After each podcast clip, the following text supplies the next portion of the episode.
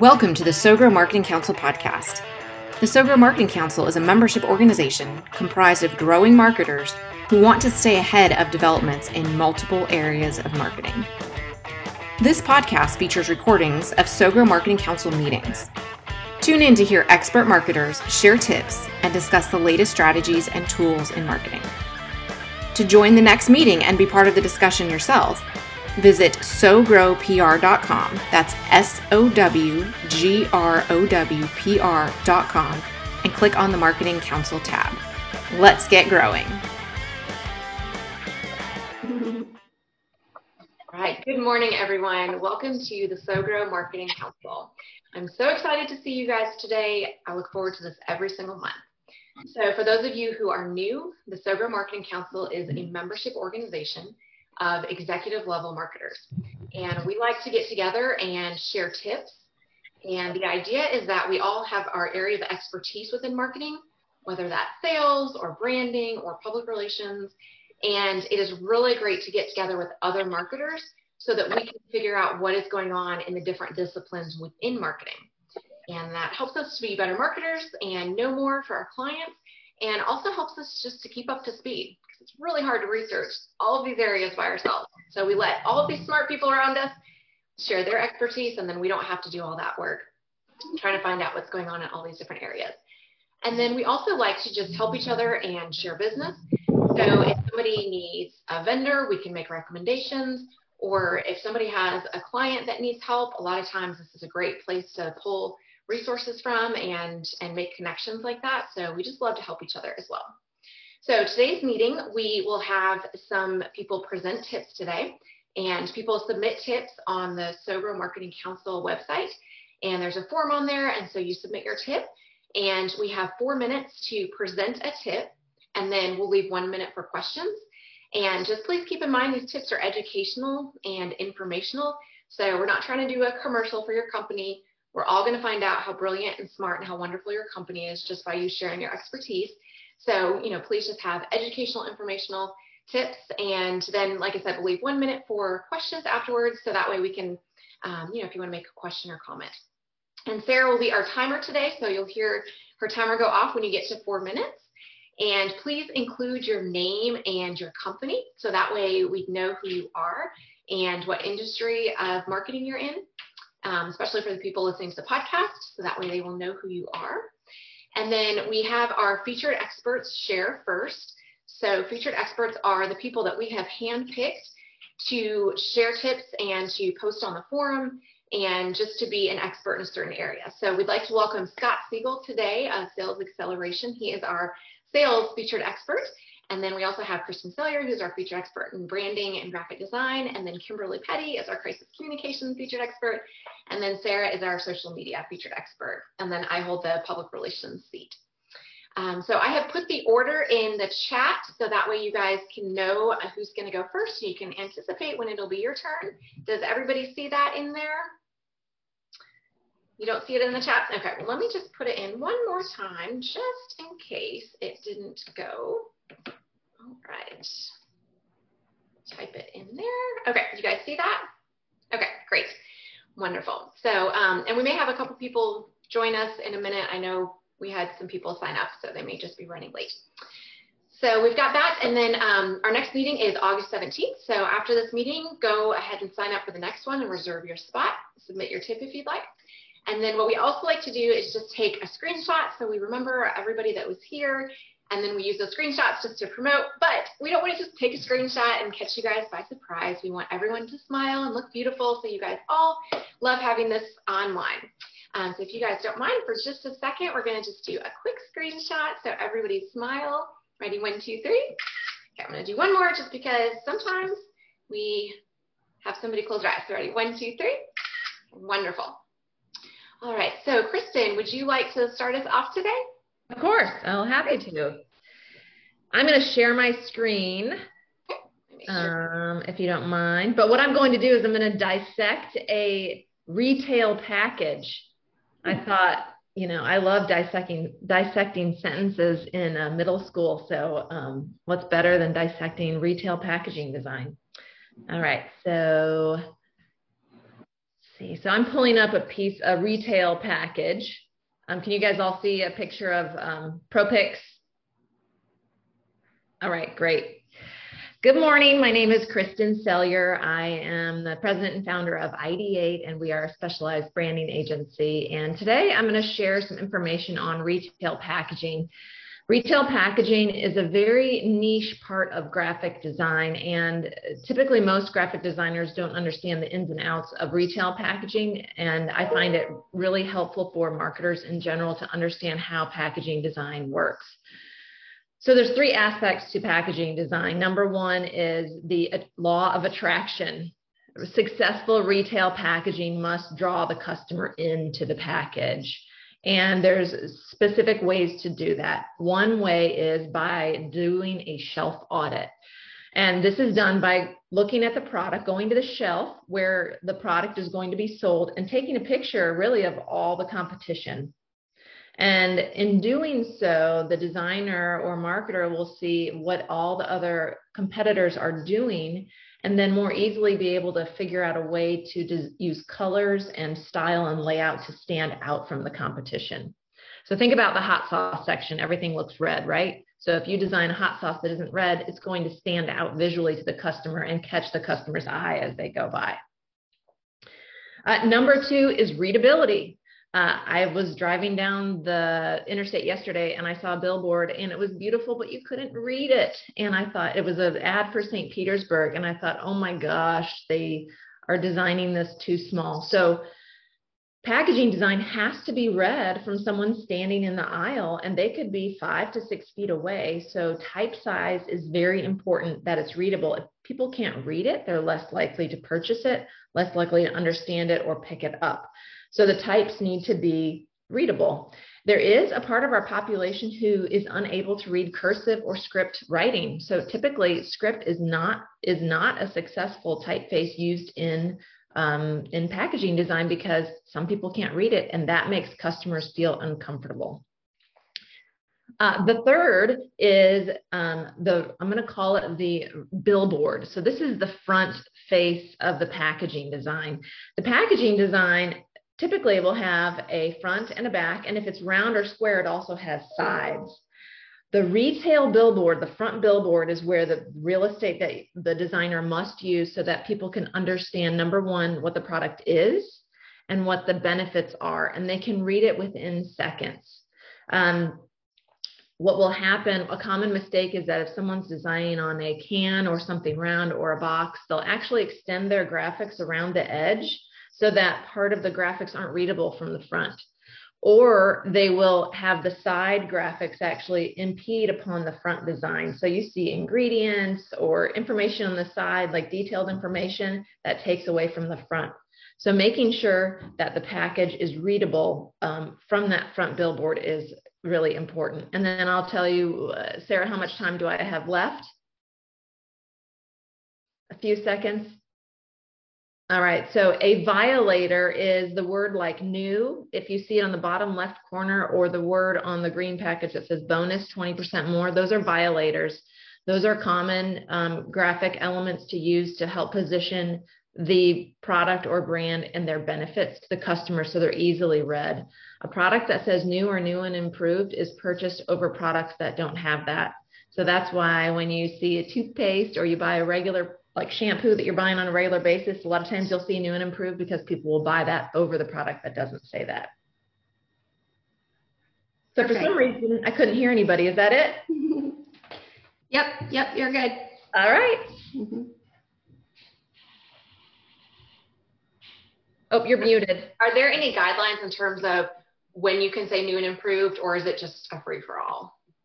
Mm, I mean, I mean, there's truth in advertising, so it should be new and improved if you're using that. So a lot of times, uh, customers are putting a new fragrance on something or a new flavor, or they've changed um, the mixture so it's different. They're taking out bad things um, and they're putting in good things, like parabens, and are not good for people. And so you'll see a lot of the new shampoos and conditioners removing that item and then noting that as new and improved because they've changed the formula.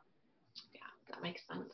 That's great. Does anybody have any questions or comments for Kristen? Katie?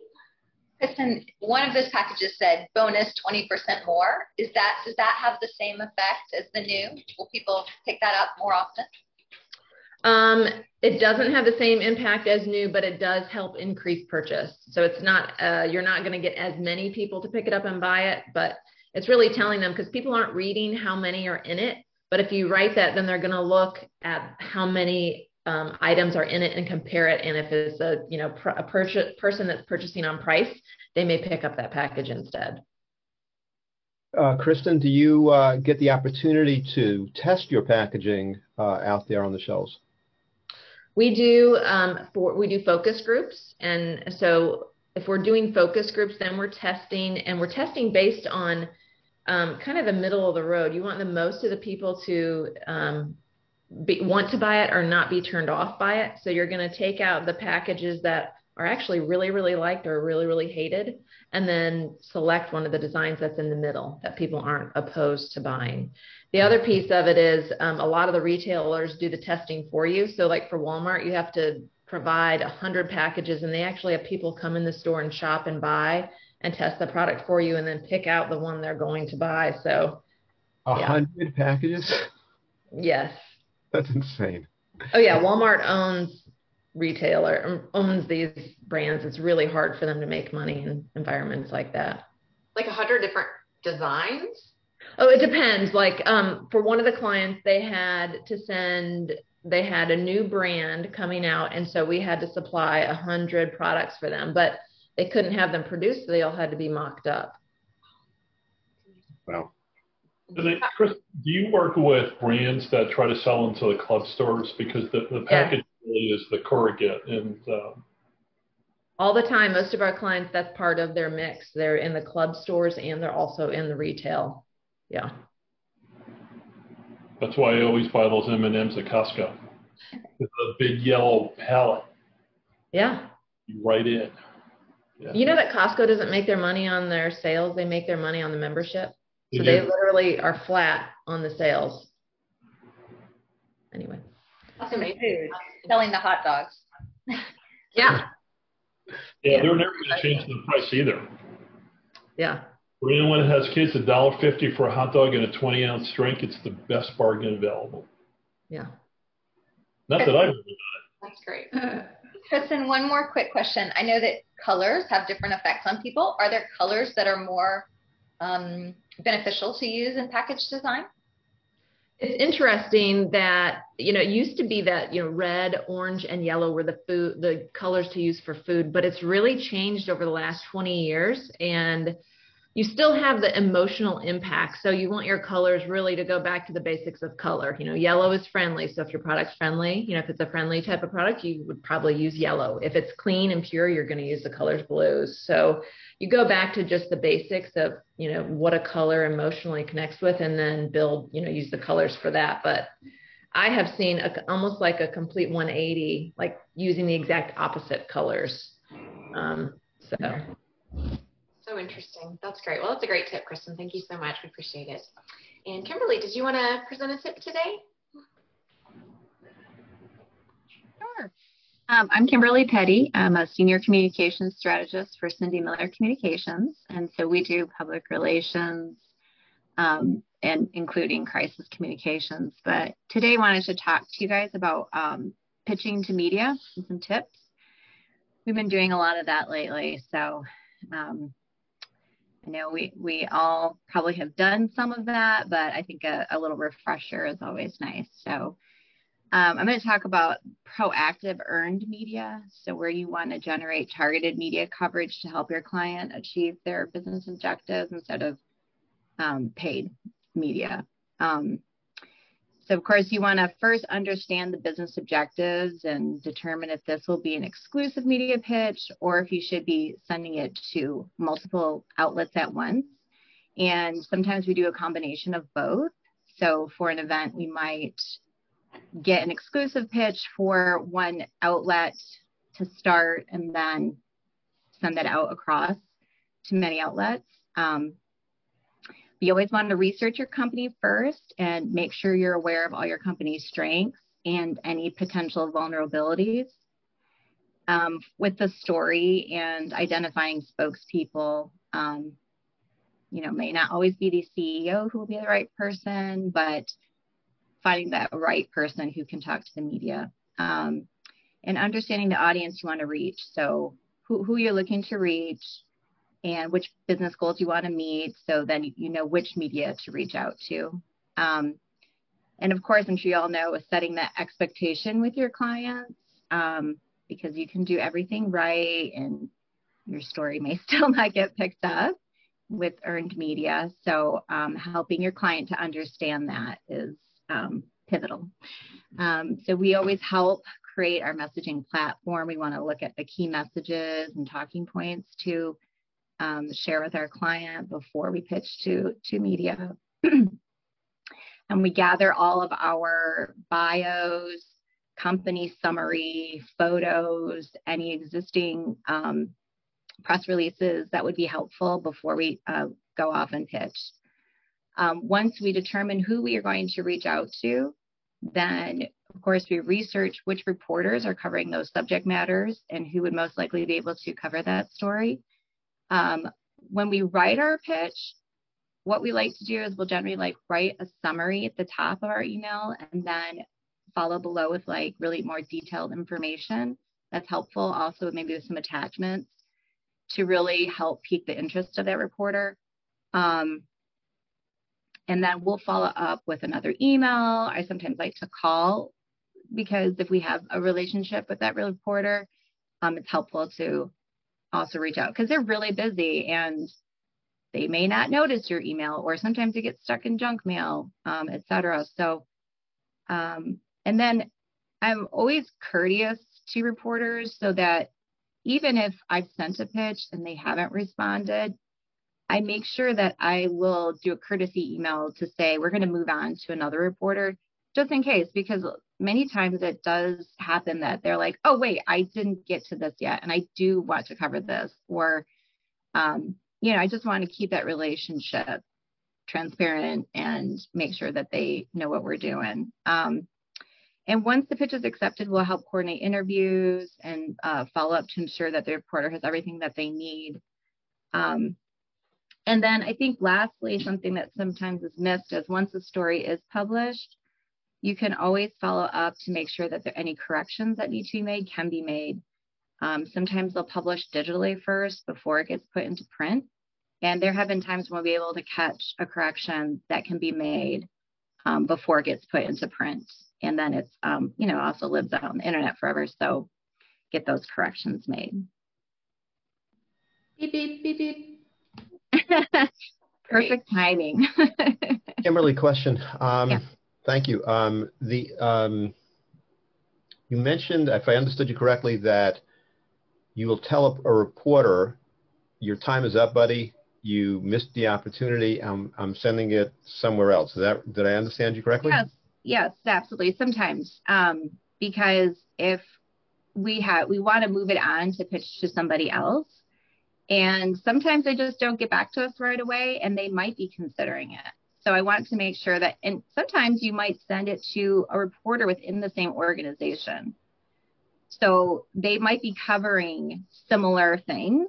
So you don't want to send it to one person and then not have them be aware that you want to move on to somebody else. Do they do they respond to that? Uh, do they ever say, "Oh, wait, wait, I'll I'll, I'll do it"? Uh, you know, I was behind. Uh, it's a really good story. Does that does that wind up being a an opportunity to you know, get them to pay attention, say I'm going to, you know, give it over to It definitely has happened in the past where they just haven't gotten around to it yet, or it's been bumped down in their email and they see my reply and it gets pushed probably to the top of their inbox and they're like, oh, wait, I was going to, or maybe they have, you know, uh, breaking news this week and they want to push it off to the next week and they haven't responded yet. So um, I always find it's always courteous too. And if they totally ignore me, it doesn't hurt me to yeah. to just send them that. Um, having worked on the other side of that, I mean, they could be holding it for something that is published just weekly. I mean, they have an editorial calendar, so they're following topics and things like that. So it's not always, you know, oh, this is important to their editors at that time. So just giving them more information is always helpful. Yeah, Kimberly, I, I like that approach. What we call that is a breakup email. So what you're doing is, in a very nice way, you're being very professional and you're telling them you're moving on. And what you find, because of the way you handle yourself, they will come back. All right. Yeah. Uh, that's what we call a breakup email. I like that breakup email. I mean, I, I was a journalist for a long time too, and sometimes they're just really busy and have a lot on their mm-hmm. plate. It's not that they're not interested or don't right. want to move on, right? Kimberly, does that mean follow up question that you advocate only pitching one journalist at a time? Would you ever, would there ever be a situation where you send it initially to multiple people? Um, I have not done that um, at once. I mean, I might do it pretty quickly in consecutive emails, but um, we have not had that where we've gone to many people at once because of that issue. Is obviously you don't want to pitch it to the AJC and the Business Chronicle, and they're both going to cover it at the same time. They're not going to like that. So I don't want to um, ruin that relationship. Um, so we, we try to do it one at a time. However, if it's like an event where you're sending a press release, of course, then we do it in mass. But that's pretty widely known. And it's a isn't it a good idea when you're sending it the first time to individuals to say, "I'm giving you first refusal on this." Like yeah. journalists like that, right? Yeah. Yeah.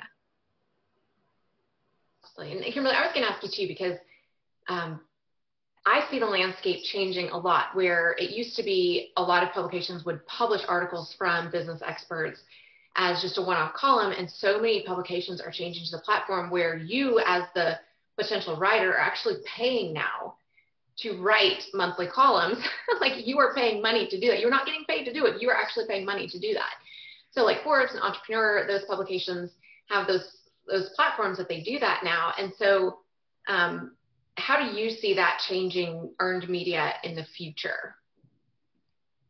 Yeah, we have worked with um, other companies who are paying, like we'll write case studies for business um, industry specific, um, where where we do pay um, to put those columns in, but we are still writing and pitching to even industry um, magazines. A lot of that is the digital version. So, are you? What are you seeing in print? I know you do the industry pitching more. Are you seeing yeah. that?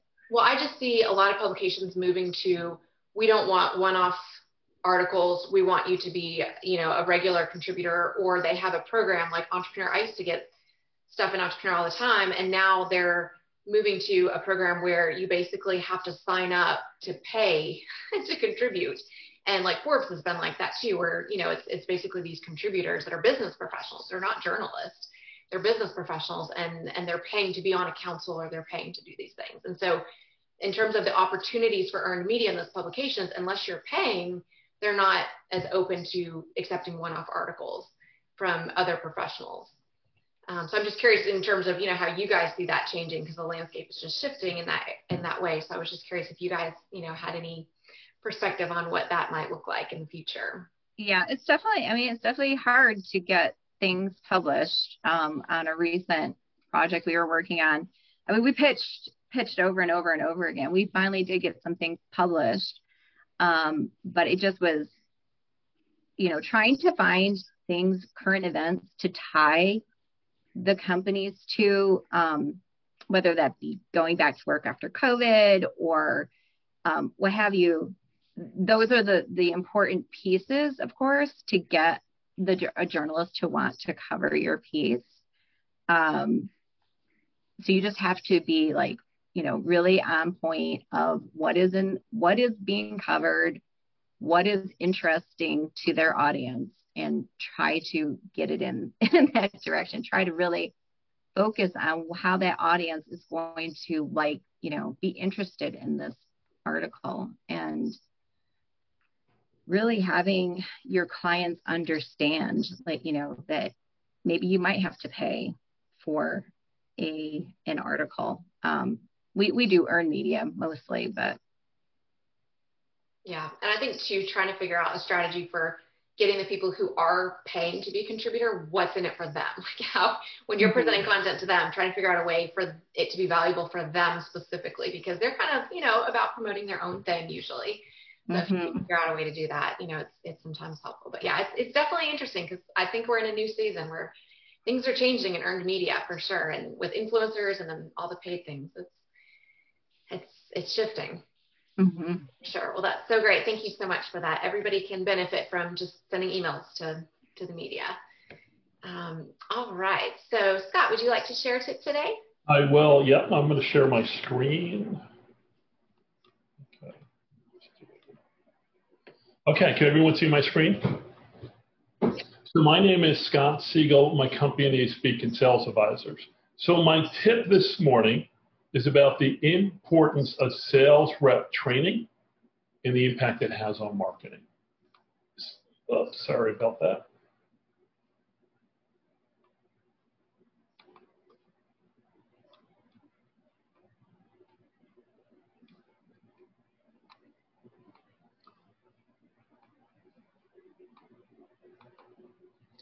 Okay, I'm going to keep it here. So to build an effective sales training, you need a well thought out plan. And a well thought out plan will have a significant impact in the organization and especially marketing. So, believe it or not, today only 47% of companies put their sales reps through training. So that means 53% of organizations don't train their sales rep. And the 47% that do they send them for one week. And typically, what happens is they'll say, Stephanie, you need to go to communications training. Well, that typically doesn't work. So, what will happen is Stephanie will come back. She'll forget everything she learned. And the business owner or sales manager will say, I don't see any results. I spent a lot of time, I spent a lot of money, but I don't see any results. So, what really should happen? As I mentioned, you should have a fully, uh, uh, the full year plan set for that person. It should be customized to that person or to small groups. There should be expectations set prior to going to the meeting on what they're going to learn. And there should be expectations set coming out on how what they learned that they're going to use. And there should be follow up meetings. If you do that, it'll have an impact on the organization and it will have an impact on marketing. So let's talk about marketing. So, believe it or not, yes, sales and marketing can get along. So, let's look at sales rep number one. Sales rep number one was one of the 53% of the sales reps that did not go to training. So the primary role, as Kristen talked about for marketing, is to build the brand. Well, this is the sales rep coming back trying to explain to the marketing person what happened on that sales call. Well, it didn't go well because the salesperson, anytime they're in front of the customer, they're the voice and face of the organization. And if they can't clearly communicate what the brand message is, that call's not going to work. If you go to sales rep number two, sales rep number two has been trained. And as you can see, all the pieces of the puzzle come together. The whole organization works. Sales and marketing can get along. And as a result, what happens is you're able to scale your business. So that is my best tip on the importance of sales rep training and the impact to marketing. Scott, what would you think about sending the marketing people to sales training and the sales people to marketing training? I've done that. That's a great idea. I've actually done that. So sometimes for the marketing people, we'll bring them to the sales training because they they both need to understand what the other function goes through and how they can really work together you need to literally rip down those functional silo walls. Yeah, yeah. done that. Yeah, it's the same, you know, if they're not separate. it's no, they're not. To the other, and they lead back to each other, and you know they they are a unit. And if you don't understand one side of your unit, then you know you're only working at 50%. So yeah, absolutely. Does anyone have any thoughts or questions for Scott? I was just um, I came across a study the other day, Scott, and I was going to send it to you. So I will make a note to do that. But it was about um, B2B marketing and social media. And it was about, especially in B2B, the connection between it's this is social media B2B, but it was the connection between um, sales and marketing. And it was talking about for social media, it was found to be most effective with B2B at the top of the funnel as like an education, but how important it was that it was pointing to that handoff with the lead gen and, and things like that, connecting to a person so that it went from the education to a phone number or an email so there could be a face-to-face connection with the salesperson. Um, and it was interesting because with a lot of my social media things that I read a lot of the times, there's not that direct handoff where how important that is. There isn't. So what happens is instead of having great communication, you have miscommunication. Right. And then everything literally, unfortunately, falls apart. Yep. I, I was in a, I was in a situation a couple of years ago at a big insurance company, and the the um, the sales folks and the marketing folks didn't talk to each other. They sort of like hated each other.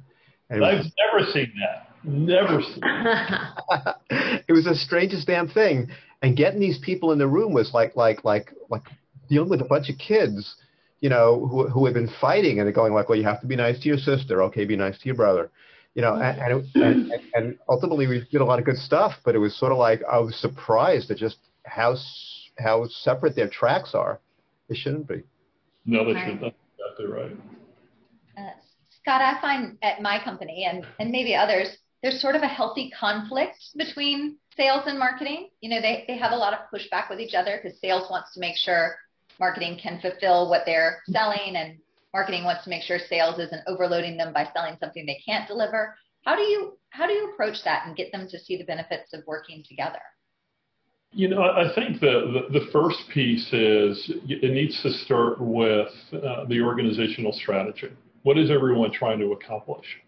And then if you break it down to having clear roles and responsibilities, so if someone understands what their role is in the organization and the impact they have, that'll work. A lot of times what happens, Katie, is there aren't clear roles and responsibilities. When we talk about clear, they're not documented. Yeah. So Kimberly talked about her process of, of uh, reaching out to reporters. Before you go on a sales call, there should be a pre-call meeting. You should understand who is going to be at the meeting from that specific client or customer. You need to understand what role everybody is going to play.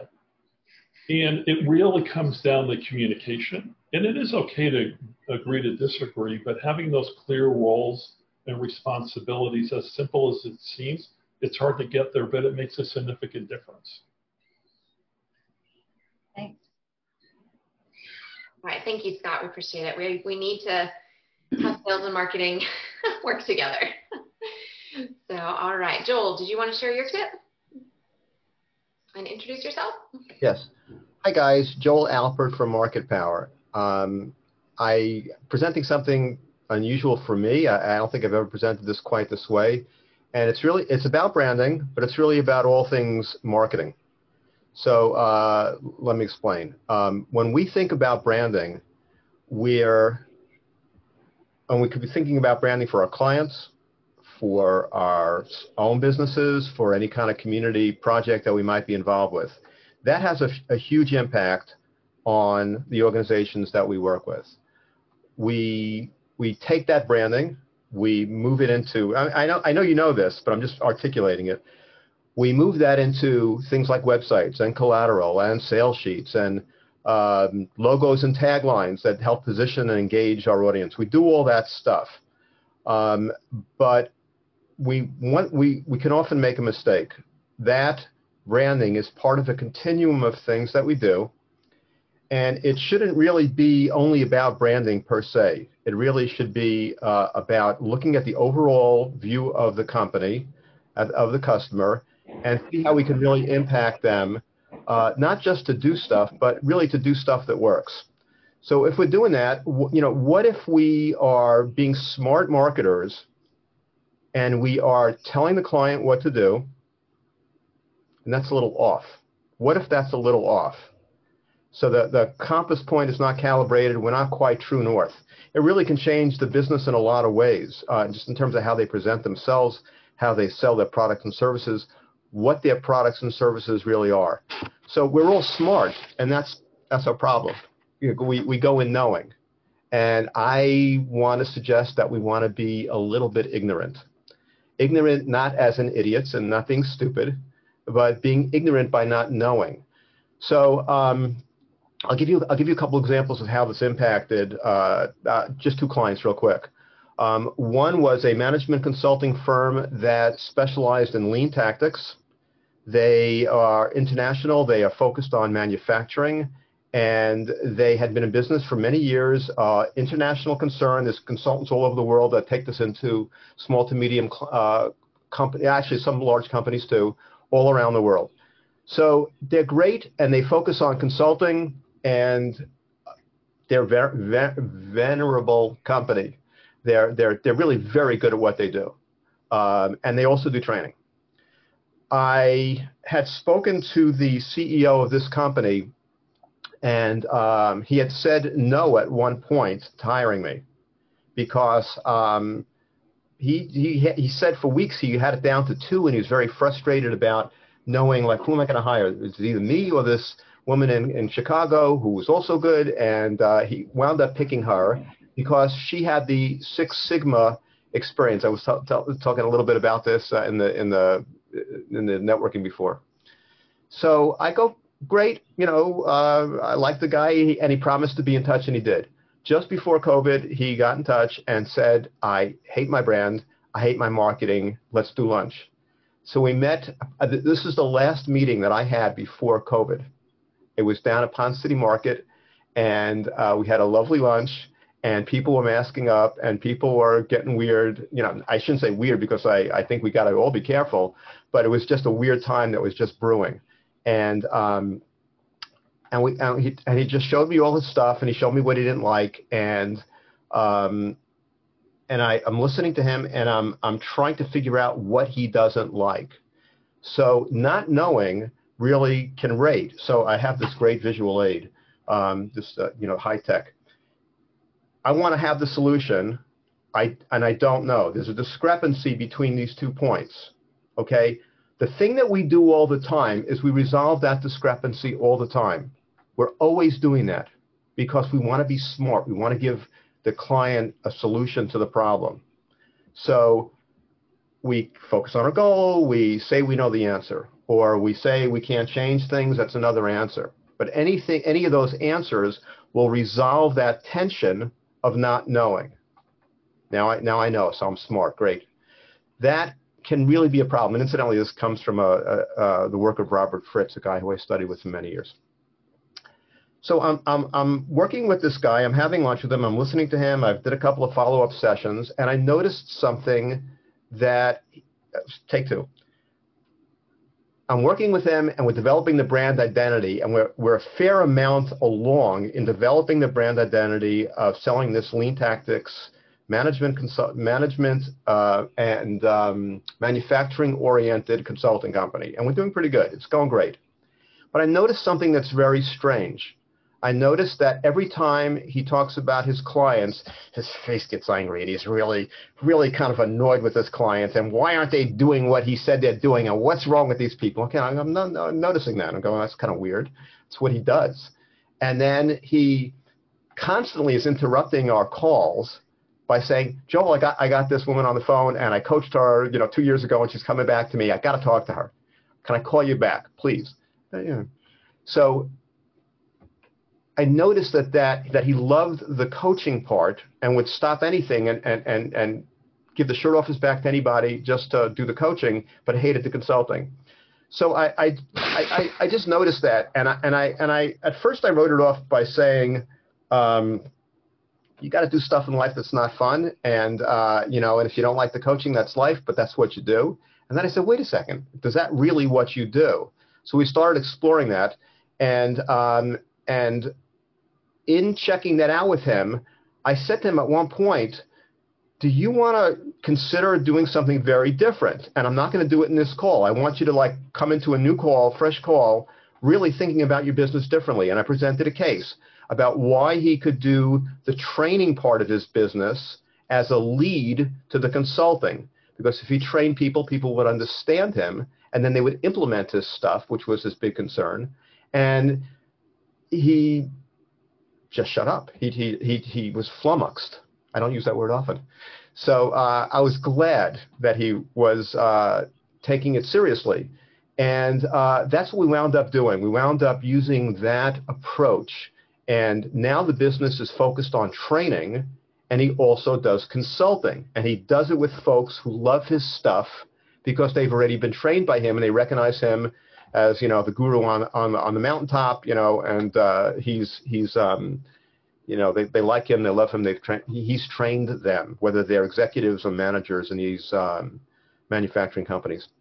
And uh, so that's an example of, of really repositioning a whole business based on really not knowing where it's absolutely going to go and really staying receptive to it. The other one, uh, real quick, is a, a wild oat herbicide uh, called Avenge that I worked on. And, uh, you know, what, I don't really know anything about uh, agricultural chemicals.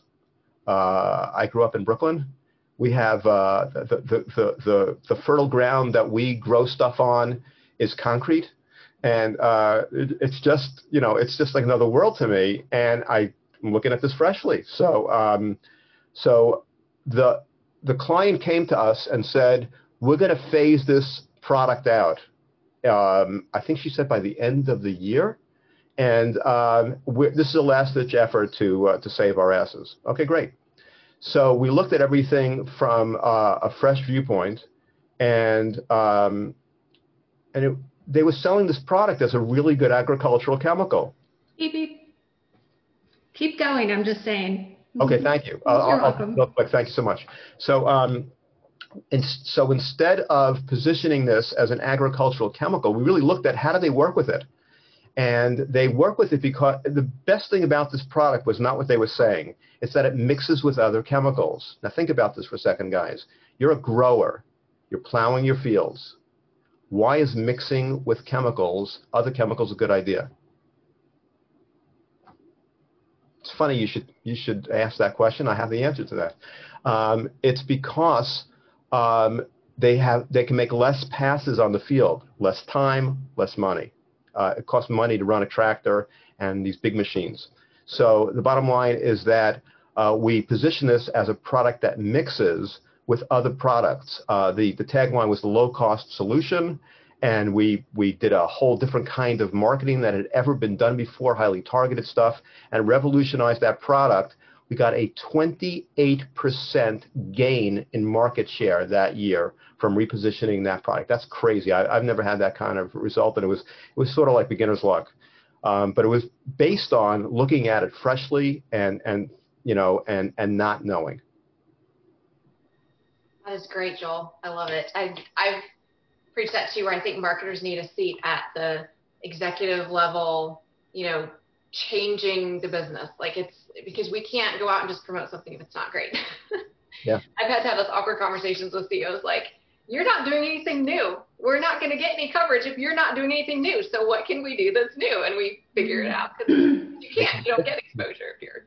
Yep. That's great. Who has a question for Joel? Joel, for the, the gentleman that was the uh, Six Sigma consultant, how did you approach that differently and what did you learn by going through that process with him that you would do moving forward? So um, I have a, a, strategic process that I use that I learned from a guy named Robert Fritz, and he's brilliant. I think he's the smartest guy on the planet, and uh, of course I'm prejudiced, and uh, and I use his process. But one of the things that we do is it's a very holistic and visually oriented consultant. And I kept on remember this. kind of face whenever he talked about um, his consulting gigs, and I and his angelic happy ass face when he was talking about his coaching, and I really paid attention to that, and that's where the access point was because I'm going, wait a second, he keeps on doing this. What's up with that? And it really had to do with him not liking the process and being able to substitute a process that was better, that actually served his business interests. He's actually selling more consulting now, now that he's selling it to the folks he's he's um, training first. And he's only been doing this for, you know, six months or so, seven months, something like that, maybe a little longer. It was, it was, it was, uh, we're 15 months into COVID, something like that. We did much of this uh, at the four or five month mark into COVID. That's amazing. That's so great. Thank you, Joel. Such, yeah. Thank cool. such good ideas. Appreciate it. Um, Katie, Brian, did you guys want to do a tip today? We've got a couple more minutes. So I just, if you didn't prepare one, that's totally fine. I just wanted to offer it if you guys wanted to. And if not, if you don't have a tip, you're welcome to just say your name and your company and just what industry you're in. We would just love to know, um, you know, at least an introduction if you guys want to, but you don't have to. Um, I'm Brian Biebelt. I am doing the business development with ID8. Um, and Kristen invited me to sit in on this meeting, and it's been a great learning experience. We're so glad to have you, Brian. Katie? And welcome to ID8. Thank you. A good home base. Mm-hmm. Um, Sure, I can tell you about a, a, tool that we've been really focused on for our clients that maybe you already know about, but some people don't. We all, um, I do digital marketing, and digital marketing hinges on your website being the, the hub of your marketing strategy. Most of us have Google Analytics on our website. We know that that tells us about performance. But one of the things we've really been focused on lately is Google Console, which is another free Google Search Console, which is another free tool and if you don't have that installed on your website, you should Google it today and put it on there because it will tell you how your website is performing in Google, um, what pages are indexed, what keywords you're ranking for, but more importantly, what um, opportunities you have to make changes to your website that will increase its performance in Google. It actually does an audit for you and it'll show you anything that's not um, optimized for search that needs to be changed. And if you don't have a lot of money or your clients don't have a lot of budget to put into, you know, an SEO program or an optimization program, this is a quick and easy way just to make sure that what you've done with your website already is performing the best way it can and driving as much organic search traffic as possible. That's great. So, how about that? Thank you. That's great. Does anybody have any thoughts or questions for Katie? Anybody using that right now? I don't know. We're using Google Analytics. Um, uh, so does it work in tandem with that? It does, but it's a separate set of tools that you need to install. So it's not attached to Google Analytics. It's just part of the Google Suite. Um, okay. But it's still free and it's still easy to install on your website. Well, uh, um, Katie, what is it doing that's different uh, from Google Analytics?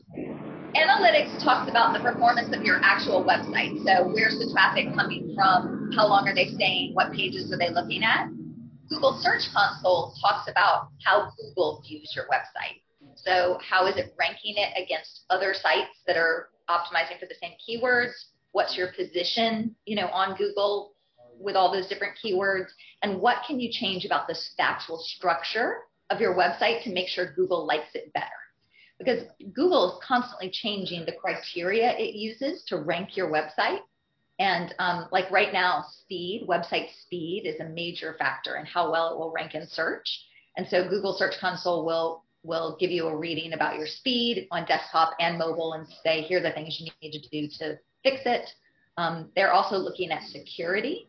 Security is a big factor in ranking right now. So um, is do you have an HTTPS certificate, right? A security certificate. Um, if you have an e-commerce website, there needs to be a lot of uh, safeguards in place to make that safe for users. And so all of that stuff, Google Search Console will give you sort of a report on, and you can fix it. Um, also, you know, do you have enough pages for them to index? Do you need to create extra pages for content on your website, or are you blogging regularly so Google sees those as extra pages? Um, it just is really about how you perform in search, not how the website itself performs once people land on it, which is what analytics is telling you. Inside the mind of, of Google, huh? yes, yes, which is a scary place to be, but necessary. awesome. Thank you so much, Katie. And Sarah, did you want to present a tip today? I do. I have a quick but interesting tip.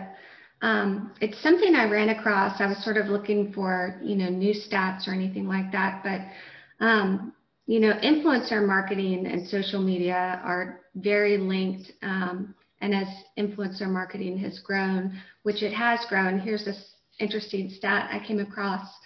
Um, so in 2016, influencer marketing was 1.7 billion.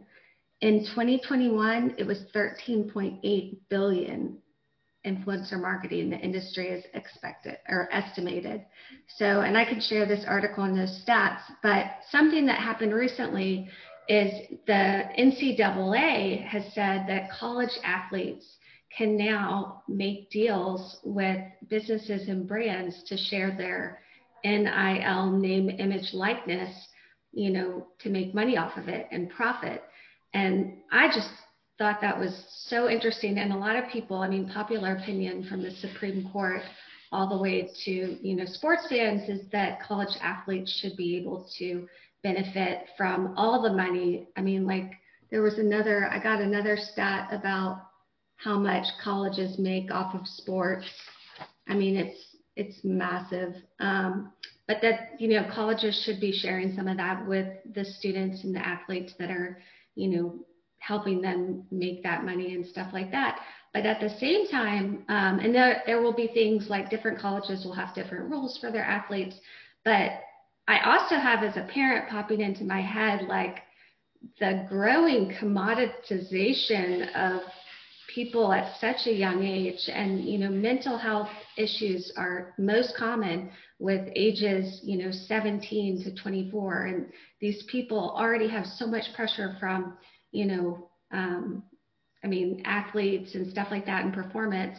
And i mean granted they do have a following and they're already out there and doing this but having to you know make decisions and tie themselves to a brand that could follow them for a long time it's dicey. And i mean it's just you know the the people that are influencer marketing are just like, oh, this is the greatest thing ever. Yay, we've got all this way to make money, and these college athletes can make money. But, um, you know, thinking about all sides of it. So, any, anyway, something super interesting to watch. You know, anything with sports marketing is huge. It makes a lot of money. It could be incredibly successful and useful, um, but just something to keep in mind, especially with the Olympics coming up. Really awesome. Thank you, Sarah. Any thoughts, questions for Sarah? Uh, Sarah, um, influencer marketing is growing. Got it. Question. Does that long term destroy the credibility? I, I, know I'm obviously expressing an opinion, but uh, destroy the credibility of how we relate to uh, these recommendations because I know I'm I'm influenced like anybody else, and we all are, and we know it's a powerful thing, and I understand it. It's great. Right. But when when everybody mistrusts everything that's ever said, and we're in, in the age of mistrust, it's like, is that going to deteriorate things long term? I don't follow those trends. What do you think? Yeah, I don't know. I mean, definitely trust is key to you know any brand success with their customers. I mean, that's what all of it and I mean, influencer marketing is actually based so much on that businesses can have more trust because these influencers have already established that and are continuing on a daily basis as part of their brand, building that trust, maintaining that trust. I, I think trust is such a key. I mean, and everything that's going on politically and socially, it, it's a very important asset for people to have and to protect. Um, do you think that one other thing interesting with that though, as influencer marketing is going up and people are spending more on it, print marketing is going down. Literally, I found a graph and it's like, this is people are spending more money on this and less money on this. Um, so I'll send you guys this like article I found with all these statistics about it, but you know, I definitely think fact checking will always be important. You know, it's but it's definitely like the whole digital content landscape has created a wild west in terms of the way things are vetted and how quickly they can be good or bad or this or that or you know. And any tips on how to protect? Um, sorry, uh, any, uh, uh to protect the uh, integrity of those uh, influencers. Right. Um, I mean, I think that they should go in being super careful. You know, I think that all these things need to be approached with, you know, in, in terms of protecting the influencer, that they're careful of the business that they attach themselves to. I mean, everyone needs to think about their identity and their privacy and their opinions as their personal brand, which used to be sort of a silly thing for people to say, or it was like, oh, my brand, my brand, you know, celebrities would say that, that was important. But like now for individuals that are, you know, coming into this influencer landscape and things like that, they need to be really careful. I mean, Kimberly could speak to that. It's that whole crisis communication where you're always having that hat on and thinking about liabilities and you know, anything that you're attaching yourself to. And that's, I mean, for this with high school, I mean, high school athletes will have to be thinking about from an early age anything out there that they've put that could damage them later, damage their brand. Does that help, Joel? Does that answer your question at all? Yeah, I mean, actually, I know I'm bouncing around. As soon as you started saying the influencer, you're talking about that, I'm realizing what about the process of, of the influencer marketing? So I, I, I, I, right. I um, there are influencer agencies now. I mean, like it's a whole thing that's grown up around it. So, you know, and a lot of companies say finding influencers is one of the biggest and figuring out how to gauge ROI and things like that is, is still very difficult and being worked out. So thanks. a great topic. Yeah, but I'll share that. I had I found this one article that had like a ton of good stats and links. So I'll share that actually right now in the chat so you guys have it. Thank you so much, Sarah. Well, thank you so much, everyone, for coming today. I always learn from you all. It is so great to just hear what's going on in all these different areas of marketing. So again, go and sign up for the next one, which is August 17th. And please bring a marketing friend. So the more people that we have that attend these, the more expertise we have and the more people we have to network with. So please bring a friend to the next one. And then don't forget to subscribe to the podcast. You can listen to all the past meetings. We've had some great content, great conversations. And then we also have this on video on our YouTube channel. So thank you guys so much for coming and contributing tips, and we will see you guys next time. Thank you. Bye. Thank you. Awesome. Thank you for listening to the SoGrow Marketing Council podcast. Want to be part of our next meeting? Visit sogrowpr.com. That's S O W G R O W P R.com and click on the Marketing Council tab to sign up for our next event. Until next time, keep growing